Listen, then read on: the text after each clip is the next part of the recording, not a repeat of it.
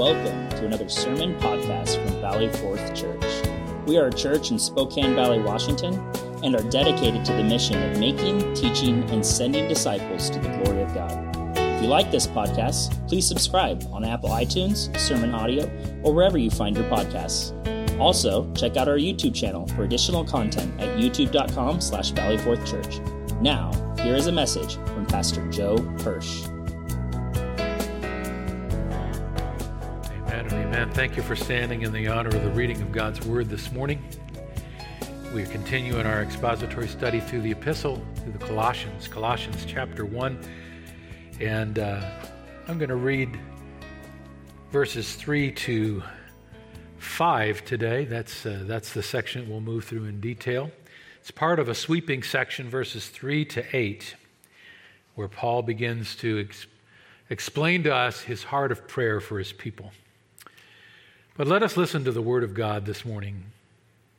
Paul writes to the Colossians We always thank God, the Father of our Lord Jesus Christ, when we pray for you, since we heard of your faith in Christ Jesus and of the love that you have for all the saints because of the hope laid up for you in heaven.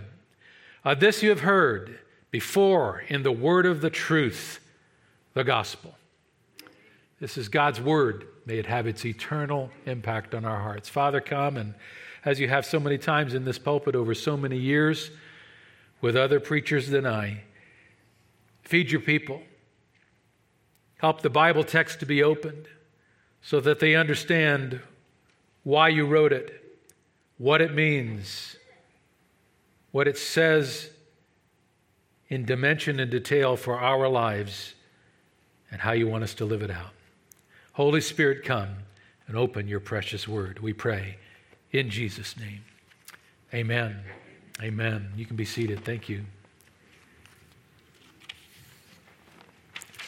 Well, I. Uh, wanted to take a moment before I go into the text to, to talk a little bit about preaching because some of you are new.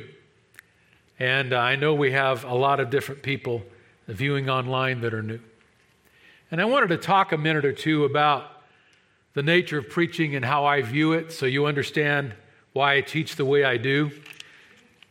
I want to take you into a decision that I had to make 30 years ago as I considered where to go to school and how to approach what a pastor does. I don't know if you know this, but right now there are approximately 500,000 pastors in the United States. That's a lot of preachers. now, they come in different, uh, of course, from different churches, different denominations, and different traditions, but they all face the same challenge as this last week began.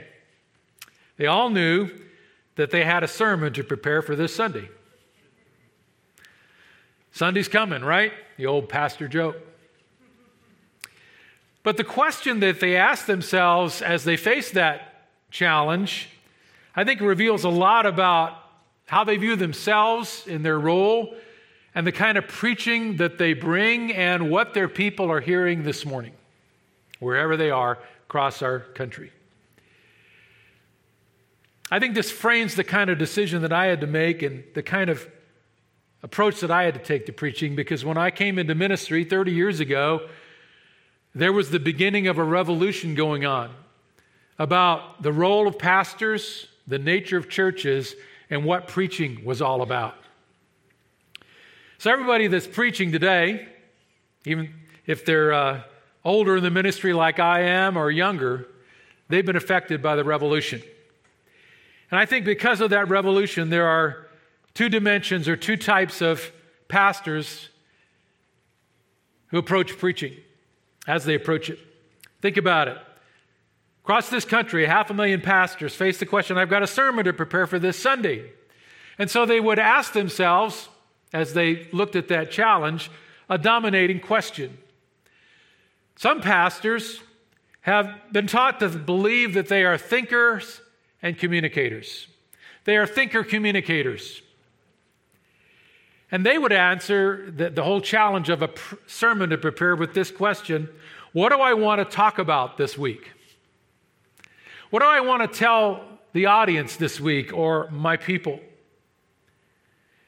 And then they begin to answer that question by thinking about, well, what am I interested in? What have I been reading lately?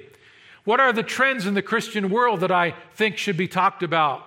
What are the new things, the new understandings that we're gaining in Christianity that I think my people need to know? What am I interested in, or what do I think they need to know? So the dominant question comes from the mind of the pastor. And that's where often he begins. And then he goes to the Bible. He goes to the Bible and he may find a passage that somewhat indirectly relates to what he's already thought is important or interesting. And so you'll find in his message that you'll hear a lot of what he thinks, and occasionally he'll glance down to that passage and bounce off of it a couple times in that message as a way of proving his point. Or he may decide to use a whole collection of different Bible verses from different parts of the Bible, not teaching their context, but using them because they seem to refer and back up what he believes is important for you to know and the theme of his mind. And he may even use multiple different translations of those verses until he finds one that fits his thinking and makes his point. What do I want to talk about this week? What am I interested in, or what do I think they need to know? And, and so it, there, there's a person coming with an assumption in his mind, and he uses the Bible to back up that assumption. Often, when preaching is done like this, you essentially are hearing from a human mind who is speaking to your mind, your life, your interests, your thinking. And so you have a teacher communicator, a thinker communicator speaking from his Christian mind to your mind. And often you'll go away instructed or intrigued. But often you'll find that even hours after you've been under that kind of teaching, or days or weeks after, you won't be able to remember what was said. You remember you were moved or intrigued, or there was a principle that you thought was helpful, but when it comes to what the scripture was talking about and what he was talking about, it evaporates because it was just a conversation. It was thoughts from one mind to your mind. It operated at a very human level. Now, on the other hand, there are other pastors that face the question I've got a sermon to prepare this Sunday, and they began to face that with a different question. Instead of asking, What do I want to talk about this week? They ask, What does this text mean that's before me? And how can I explain it to my flock?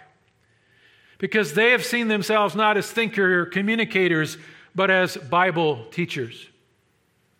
Dare I say, as what the Bible calls them, pastor teachers, Ephesians 4:11. See, they have a different mindset. They don't come with their idea and seek a text. They have a text that they have asked the Lord to lead them to in meditation and in prayer. Either it's one single text that they will teach out of in what's called a textual sermon, or maybe a gathering of different texts on a biblical subject that is called or results in what is called a topical sermon.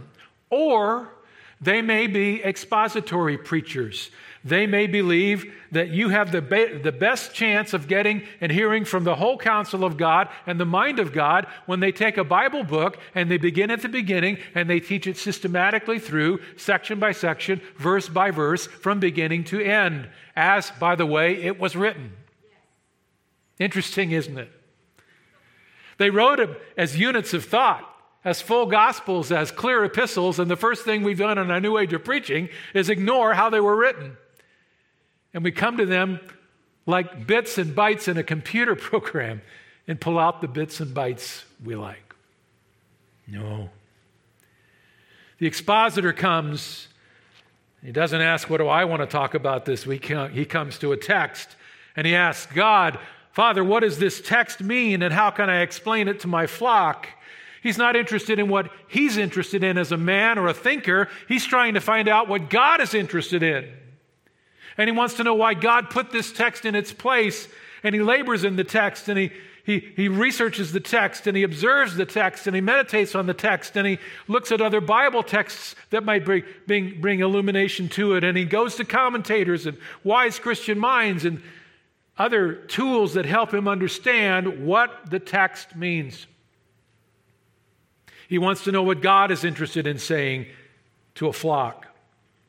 And so when he comes to preaching, he doesn't occasionally use the word, he goes to the word itself for the entire message in its essence. We have a core value in our church about preaching. We, we, we state in our core values, you can read it on our website, we believe in biblical preaching. And biblical preaching is preaching that gets the content of the message from the content of the text. You say, well, that's so obvious. Not after the revolution in preaching, it isn't. The revolution in preaching moved away from gaining text for message and went to get to the mind of the presenter and the needs of the people for a message.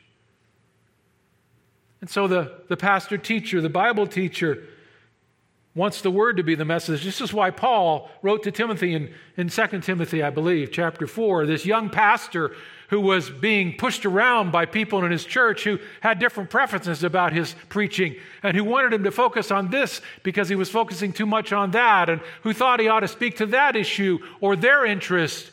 And he was getting pushed around. And Paul said, Don't let anybody push you around. You're a pastor teacher, preach the word.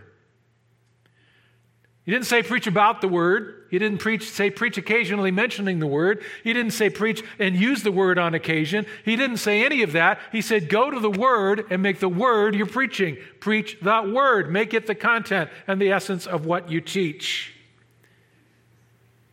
Now, if someone does this, when he presents a message, people are more likely to hear not from the mind of the minister, but from the mind of God because that's where it all started. You see, if you go to the text first and you're interested in what God is saying, interested in saying, and you make His words the primary essence of what you're teaching, then people have a better opportunity to hear not so much from your mind, but from the mind of God. And that's important because the Bible says that you were born again, and when you were regenerated, you were given a new mind. Did you know that?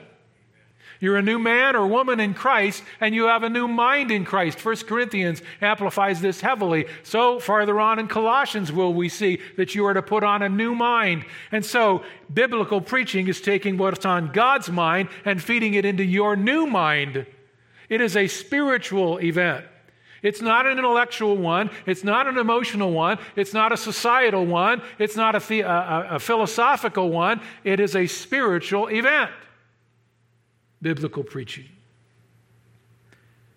People that may listen to someone who is talking about what he wants to talk about may go away having been instructed and somewhat interested, but people who are, are listening to a man who is explaining a text and trying to tell you what God has put in it often walk away with a strange sense of spiritual fullness, of being filled, of being fed in the depths of that new man and being instructed in that new mind. And they'll find more often than not that hours or days or weeks or maybe even years later, when they chance across that text, they'll remember it and they'll understand it. They won't remember the preacher so much as the passage if that preacher has done his job.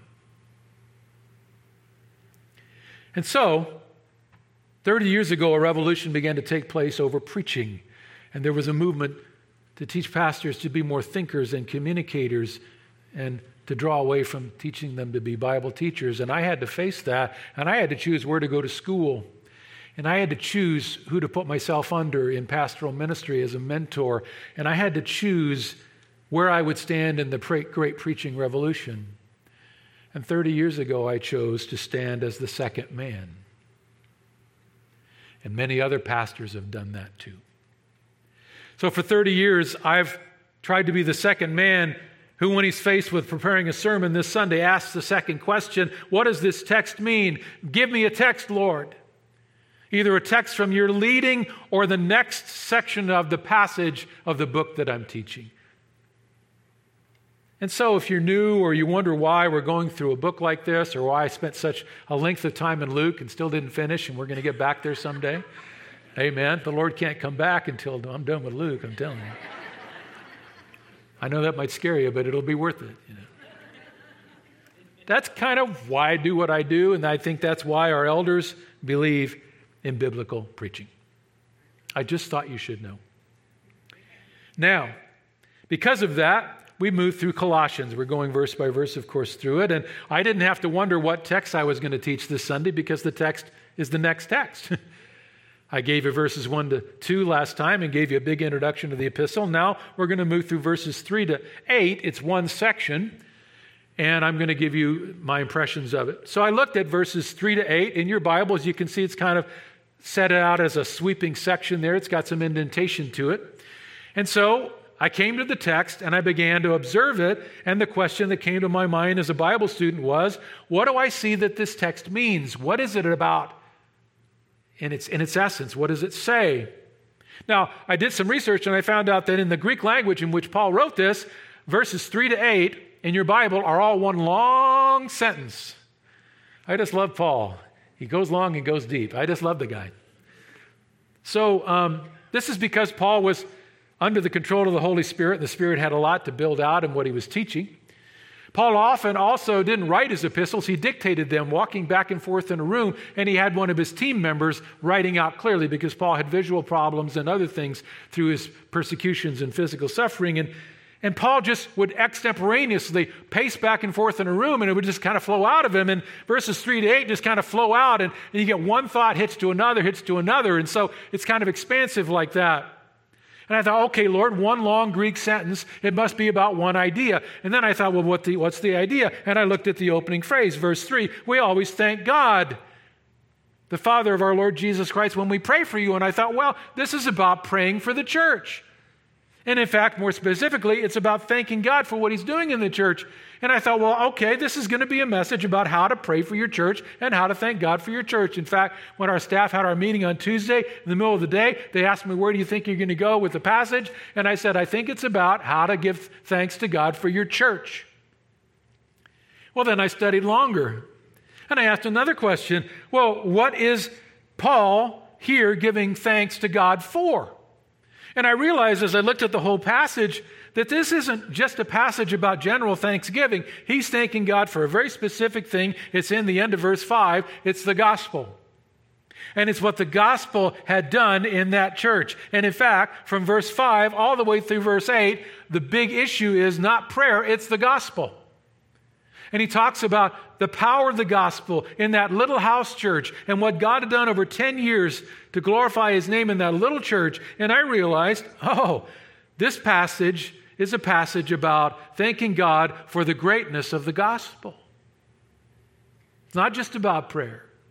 It's about the greatness of the gospel. And I began to go through it and make my English text observations and take a look at other passages and begin to look at other biblical thinkers. And I realized this is a passage about the greatness of the gospel. And I found eight different dimensions in which the gospel is celebrated here as great. Now, it only made sense as I thought about it because the whole point of the epistle to the Colossians, remember what I told you last week, is two things to exalt the fantastic Christ and what he's done on that cross, and to destroy false teaching that was trying to undermine the greatness of Christ. So it makes sense here. False teaching is always targeted against the gospel, isn't it? It makes sense that Paul starts with celebrating the greatness of the gospel. You see how this epistle begins to move, begins to grow. And so we're going to talk this week and next. We're going to take this section in two, two Sundays, and we're going to go over these great points of the greatness of the gospel. Gospel greatness. So let's open the details together. Let's take a look at it as it begins. Verse 3 We always thank God, the Father of our Lord Jesus Christ, when we pray for you. Paul is talking about how he handles this church. By the way, Paul had never been to the Colossian church, he never met these people a man named Epaphras had come to hear Paul preach in Ephesus 10 years before. He got saved. Paul discipled him for a few months, and then that man went back to his hometown of Colossae and he began to share the gospel with his family, and they came to faith. Then their friends came to faith, and this man started a church in Colossae. It was the church of the Colossians, but Paul had never been there. But he hears about their needs and he sends them this epistle and he says, Even though I've never met you, I pray for you all the time. That's amazing. Paul was a true pastor, he prayed for his churches. Now, when you take a look at this and realize where Paul was, that's pretty amazing because uh, Uh, Paul was in uh, Roman imprisonment. He was under, under house arrest at the time. He could receive visitors, but he was still chained to a Roman guard 24 7 with wrist chains. And he didn't know when his trial date was going to be. They kept him in the dark about that. And he also didn't know if he might be executed for his preaching of the gospel. And so he woke up every morning with all of that. He woke up in a strange room, cha- chained to a guard, not knowing what the next day would bring. So he woke up every morning. It was a dark morning early. They woke him up. It was cold every day where he was. He faced another day in prison and he didn't know when he'd get out or if he'd get out or even if he'd survive execution. If you were in that situation, what would you be praying about every morning? You'd bow your head and pray to God about your own issues and your own needs. You'd pray for safety. You'd pray for deliverance. You'd pray for for being let loose. You'd pray for being a better meal than, than today than you had yesterday. But if you're the Apostle Paul, you pray for something far different. You pray for the work of the gospel and the people of God. What an amazing man he was. He prayed over his people and over the gospel. Now, there's two dimensions to his prayer life.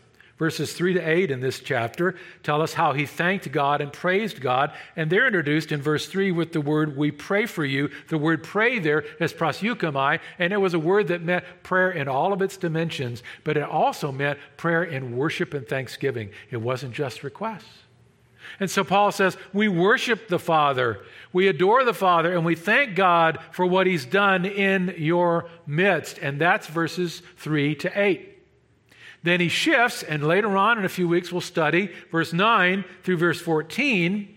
And he says, And so from this day we heard, we've not ceased to pray for you, asking that you may be filled. Asking is a different word for, for prayer, aiteo, and it meant very specific requests urgent requests. And so in verses 3 to 8, you've got thanksgiving and praise filled prayer for the gospel. And in verses 9 to 14, we're going to learn how to specifically pray for believers, how to specifically pray for his church. It's two different dimensions thanksgiving and praise, verses 3 to 8, and intercession and requests, verses 9 to 14. So, in our section, we'll now look at how he thanked God. And the, he thanked God for eight dimensions in which the gospel was great in their midst. I think we'll get through the first three today. Let's look at the first one. The first reason he thanked God for the gospel being great he's, is basically wrapped up in this statement The gospel is great because it changes lives. Look at this. We praise God for you. We pray for you. We thank Him. We worship Him. Why? Verse 4 Since we heard of your faith in Christ Jesus and of the love that you have for all the saints because of the hope laid up for you in heaven. Observe your Bibles. He's thanking God for three different ways in which their lives were changed by the gospel. He saw that the gospel, when it came to Colossae, took a bunch of pagan, immoral, materialistic, religiously deceived people living for themselves, living for immorality, living in deception, and living for today. And he saw that it turned them instead into people who had deep faith, verse 4, deep love for all the saints, verse 4, and a great hope about heaven. They were totally different people. They were no longer secularized people living without God and living just for themselves. They were people of faith and hope and love. By the way, that's a familiar thing, isn't it? Paul uses that a lot in his writing, doesn't he? He celebrated faith, hope, and love. That means that's what God does in people when He saves them. And when the Spirit gets a hold of them, they become people of growing faith, growing love, and growing hope.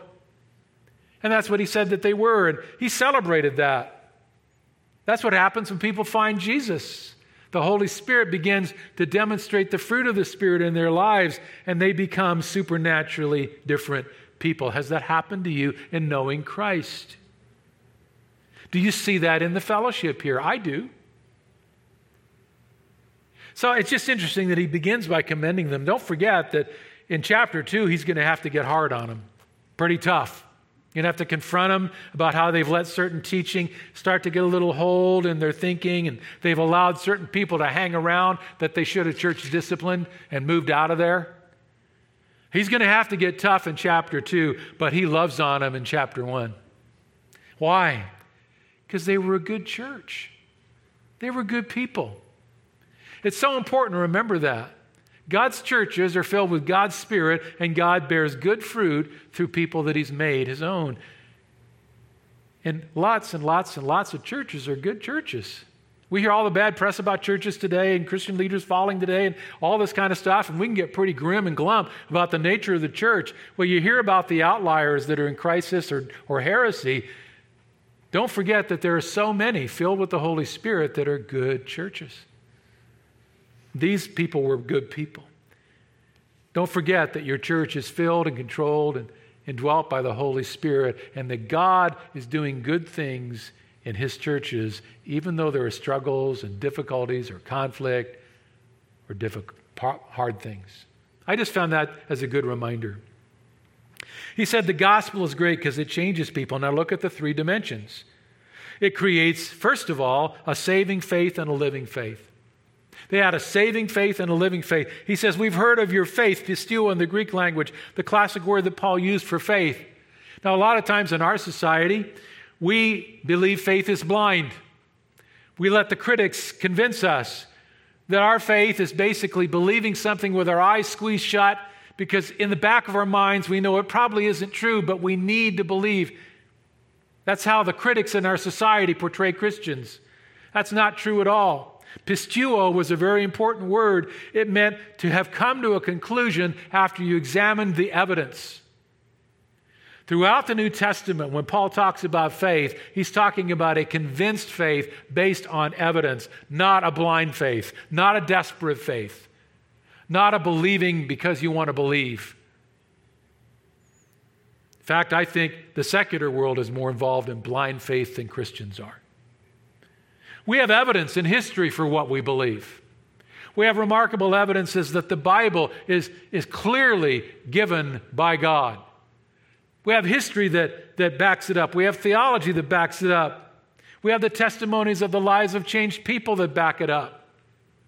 We have lots of evidences. And these believers, when Epaphras came back and shared the gospel with them, he gave them evidences that confronted their false religion, their idolatry, and everything else. And they became persuaded enough. If I could translate pisteuo, here's the Joe Persh translation persuaded enough to bet your life on it. Persuaded enough to bet your life. That's how I came to Christ over 30 years ago from a skeptic's background. I looked at the evidence. I confronted my biases. I, I, examined the lives of Christians. I took a look back at history. I began to read this Bible and just let it say to me what it said. I began to view it without criticism and just let it stand on its own. And I became so convinced and persuaded that I bet my life on the gospel of the cross and I've never regretted it. You see, they had a saving faith. They were persuaded enough to bet their life on it. But no, notice also, he says, it is a faith in Christ Jesus. That implies, I can't go into all of the details from the Greek to tell you, that implies that they had gone on and they had deepened in their walk with Christ. Ten years ago, they became persuaded that he was someone to bet their lives on, and they got saved. And since then, they have been growing in their faith in Jesus. They'd grown to know him better. They'd grown to obey him more. They'd grown to go through deeper trials and still trust him. They'd grown to taste persecution and still follow him. And they had learned to trust God more deeply. That's what Christians do. More properly, that's what he does in you and through you. The gospel is great because it changes lives. How does it change lives? It brings you a saving faith and a living faith. Now we'll go to the next phrase there. He talks about their love. And of the love that you have for all the saints, the gospel produced that. That means they had loving lives without limits. Let me explain. The word love there as you probably have heard from many different preachers, there are many different words in the Greek language, three primary words that talk about different kinds of love.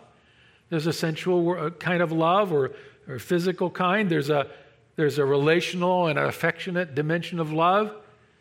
But of course, here agapao is used, which is love without expectations or conditions. It's a decision to love. It's love without expectations about how you'll be loved back, and it's a love without any conditions that you have to fulfill in order for me to love you. That is the love of the Holy Spirit. Human beings can sensually love, human beings can even emotionally and relationally, affectionately love, but only people born again with the Spirit inside them can love without conditions or expectations. Because the Bible says we love because He first loved us. I don't know about you, but when Jesus loved me and died for me, he died for me without conditions or expectations because I couldn't fulfill either one. He saved me just as I was from all my sin. So they had loving lives, but also notice it was without limits. He says, You have love for all the saints. I'm sure right now, as you think about a catalog of people in your mind that are Christians that you're interacting with or have interacting with, maybe in a carnal moment, you kind of wish that that little phrase was not in your Bible. you know? There are some people that don't grow very far in Christ, but they do grow in their ability to irritate you. you know? There's some Christians that don't change in their character in those different ways that you wish they would and you expect they should. And, and so there's friction and tension. They, they have points of view you don't care about or ways they express it that wound you. That needs to be spoken to, but it does not need to break the dimension of love that you are to have for them because it's an agape love without conditions or expectations. We're to love. You say, wow, tall order. Glad you've met the Holy Spirit. He can do it in increasing fashion. And so they were loving in that way. Thirdly, he talked about the fact that all of this happened because they had hope. Look at this. Of this, you, verse 5 rather. We've heard of your faith in Christ Jesus. There's the first one. And of the love you have for all the saints. There's the second dimension in which they were totally different people. They had changed under the gospel because of the hope laid up for you in heaven. So there's hope. But look at how it's connected in the passage. You can have faith in deeper dimensions every day in Christ, and you can love people, even the unlovable, in greater ways every day in Christ. Look at verse 5 because of the hope that is laid up within you. Notice the hope that you have causes these other things to be possible in your life. That's why it's so important to look at how the scripture flows and how Paul was thinking.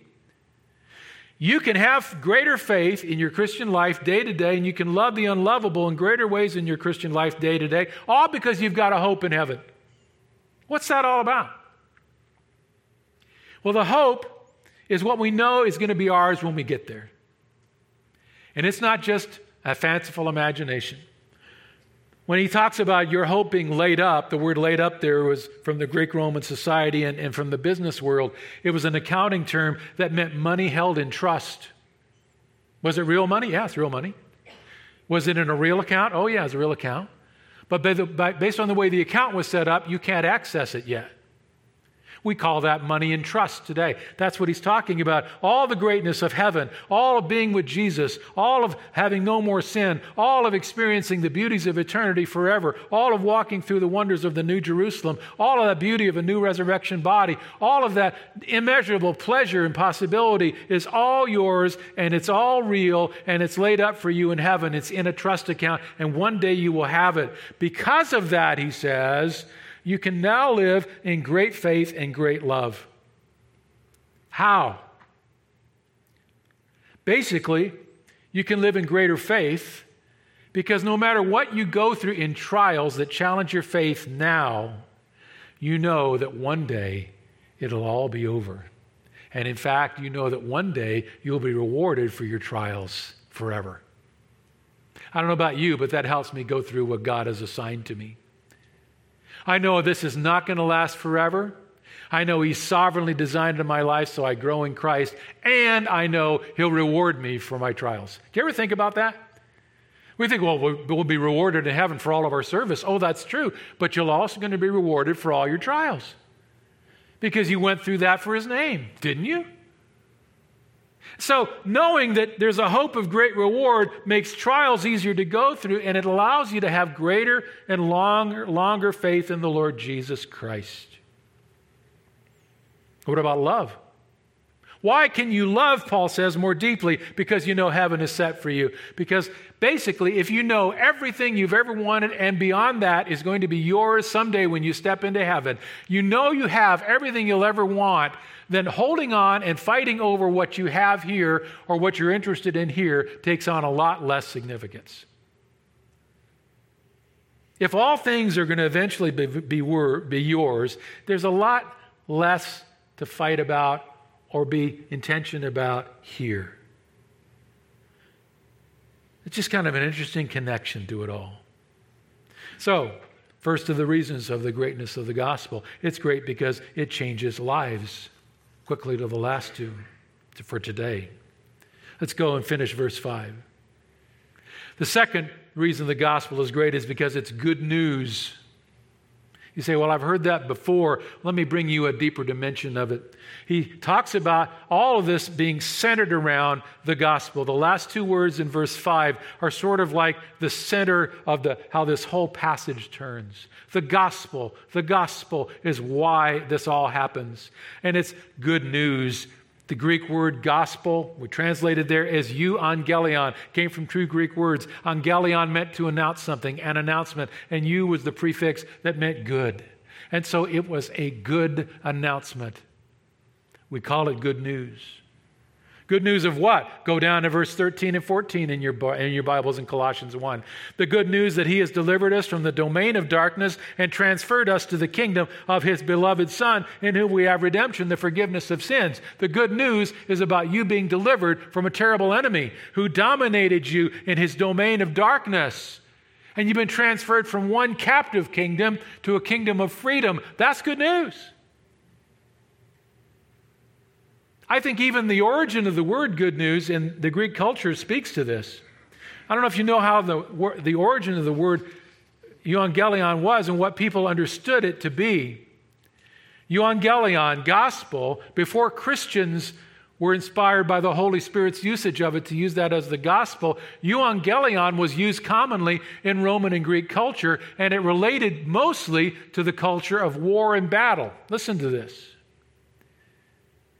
In Greek society, particularly in ancient Greece in the, the several centuries before the time of Christ, Greece was divided up into different city states. They were all independent kingdoms, and they each had a capital city. They were a state unto themselves with their own government and their own armies. And when you get that many city states in a regional space, they battled each other over territory and, and riches. And so Greece was torn by many different wars between different city states. And when a city state would send its army out of its gates to go to war against another city state in a far distant place, everybody in the capital city would then wait anxiously for word back about which city state won the battle. Of course, there was only one way in that time to get that word, and that was through a messenger who would run from the battlefield when the battle had been decided and would run virtually nonstop back to the capital city of your city state. And he would bring you news either of defeat or victory.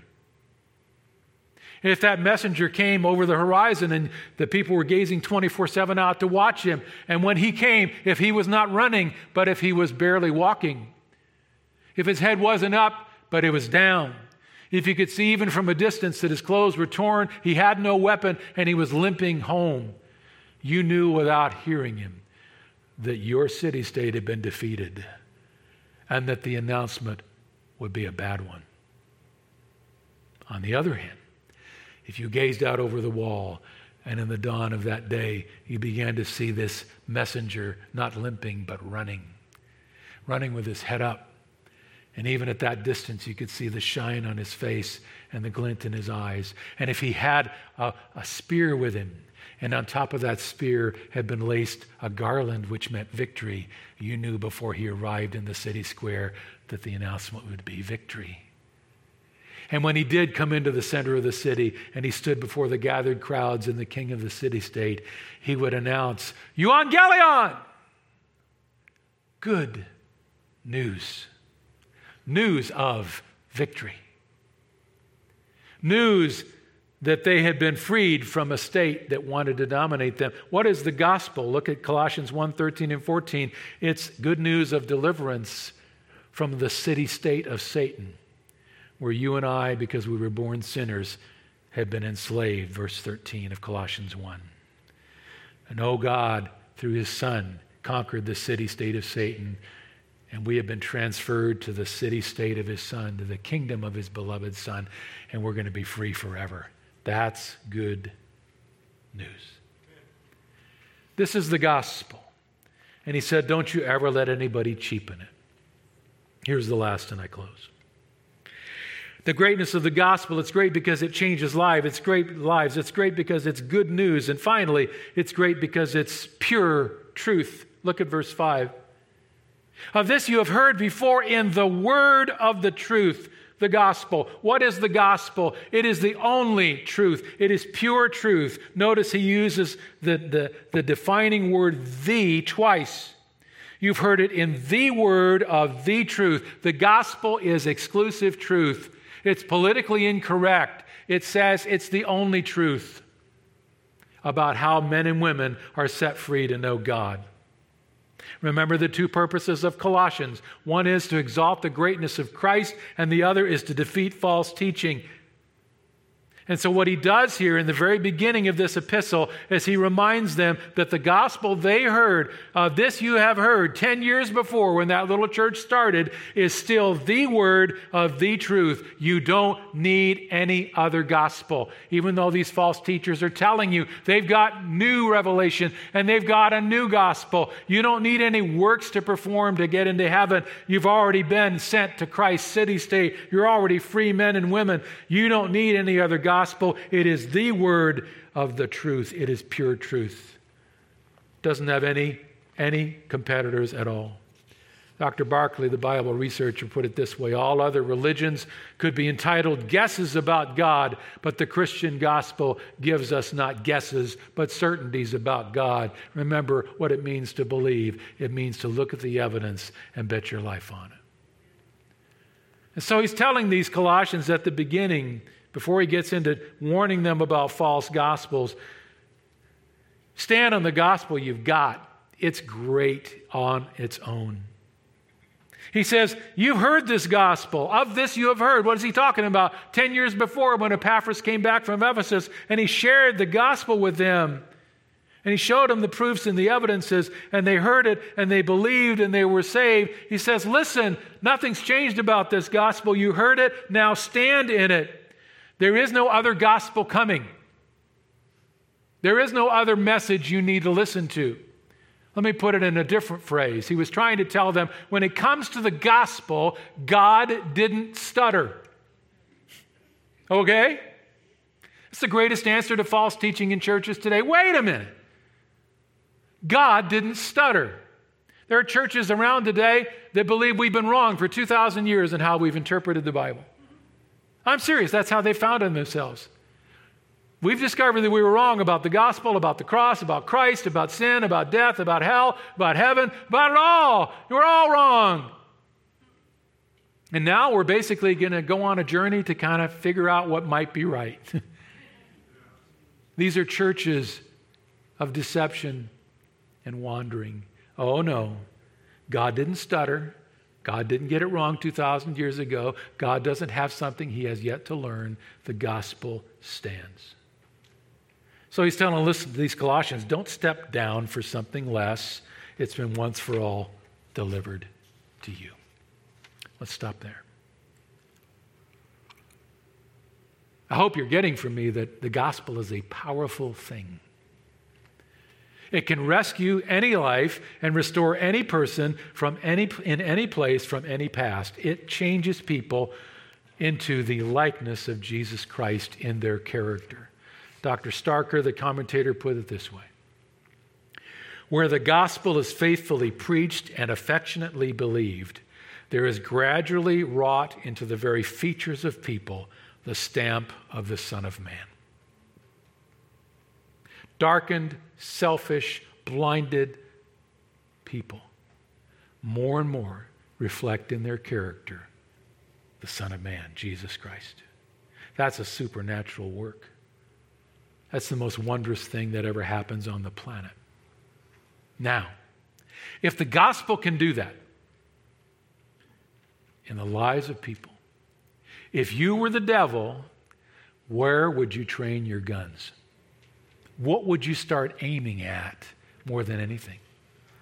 Would you increase your, your efforts to keep the world in deception and keep lost people in bondage? Well, actually, 1 John 5 19 says that the whole world is in the lap of the evil one. He's got pretty heavy control already. no, you would target a saving gospel, wouldn't you? Ever notice that false teachers never get sent to non believers, they get sent to true believers? false teachers trouble true churches. Why? Because their goal is to take those who have found the truth and deceive them away from the truth so they can't tell somebody else the truth. Makes perfect sense. That's why only true believers are troubled by false teachers, and true churches are troubled by false teachers. And that's true in every age. We say, wow, I know this is an age when false teaching is pretty heavy. How do we defend ourselves? I think you're already finding out understand the greatness of the gospel. Let me repeat that. How do you defend yourself against all the false teaching whirling around us in, in Christianity today? Understand the greatness of the gospel. You be committed to the greatness of the gospel. Know that God didn't stutter. Know that what He's delivered to you is once for all delivered to you, and that nothing else can change your life or, or, or bring you spiritual deliverance. Then you won't abandon it. I mean, after all, why would you abandon something that's pure truth, that changed your life, and is the best news you ever heard?